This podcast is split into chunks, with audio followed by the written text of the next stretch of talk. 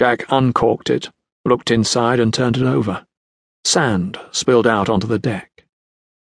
Time's run out, Jack, a voice suddenly said from the shadows. Jack turned. The face he saw was covered with starfish and barnacles. Crabs crawled out the man's arm as he stepped toward Jack. Bootstrap? Jack asked, barely recognizing the voice. Bill Turner? Aye, Jack Sparrow. You look good. Jack looked at the gruesome sailor. He wished he could say the same for him. He actually tried a few times, but couldn't bring himself to say it. Is this a dream? Jack asked instead. No, Bootstrap Bill Turner, Will's father, answered flatly. Jack shrugged. I thought not. If it were, there'd be rum. Bootstrap grinned and offered Jack a bottle. Jack pried the bottle from Bill's hand, uncorked it, and sniffed it to be sure. Rum it was. Jack wiped the mouth of the bottle with his sleeve and took a long drink. Bootstrap watched. You got the pearl back, I see. But Jack couldn't focus on his old shipmate's words.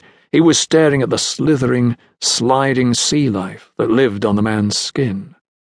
The captain snapped himself out of it. I had some help retrieving the pearl. Your son, Jack said. Bootstrap looked surprised. William? He ended up a pirate, after all. Jack nodded, then added, He's got an unhealthy streak of honest to him. That's something, then, Bill told him, though no credit to me. The crustacean crusted pirate fell silent. And to what do I owe the pleasure of your carbuncle? Jack finally asked. Davy Jones, Bootstrap answered. He sent me as an emissary. Jack had been expecting this. Ah, oh, he shanghaied you into service, then. I chose it. I'm sorry for the part I played in mutinying against you, Bootstrap said sincerely. Jack waved it off and took another swig of rum. Bootstrap had been part of the Black Pearl's crew when Barbossa mutinied. All the rest of the crew had decided to follow Barbossa and make him their captain. Jack had been left on an island to die. Everything went wrong after that, Bootstrap told him.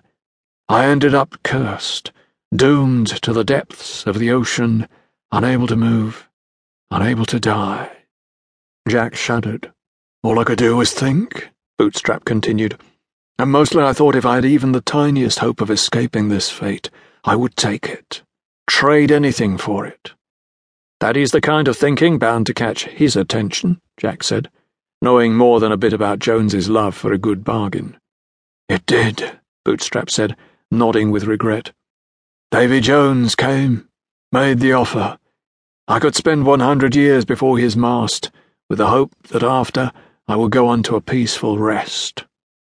Bootstrap stopped talking and looked his former captain in the eye. Then he added, You made a deal with him too, Jack. He raised the pearl from the depths for you, and 13 years you've been her captain. Technically, Jack said, about to object.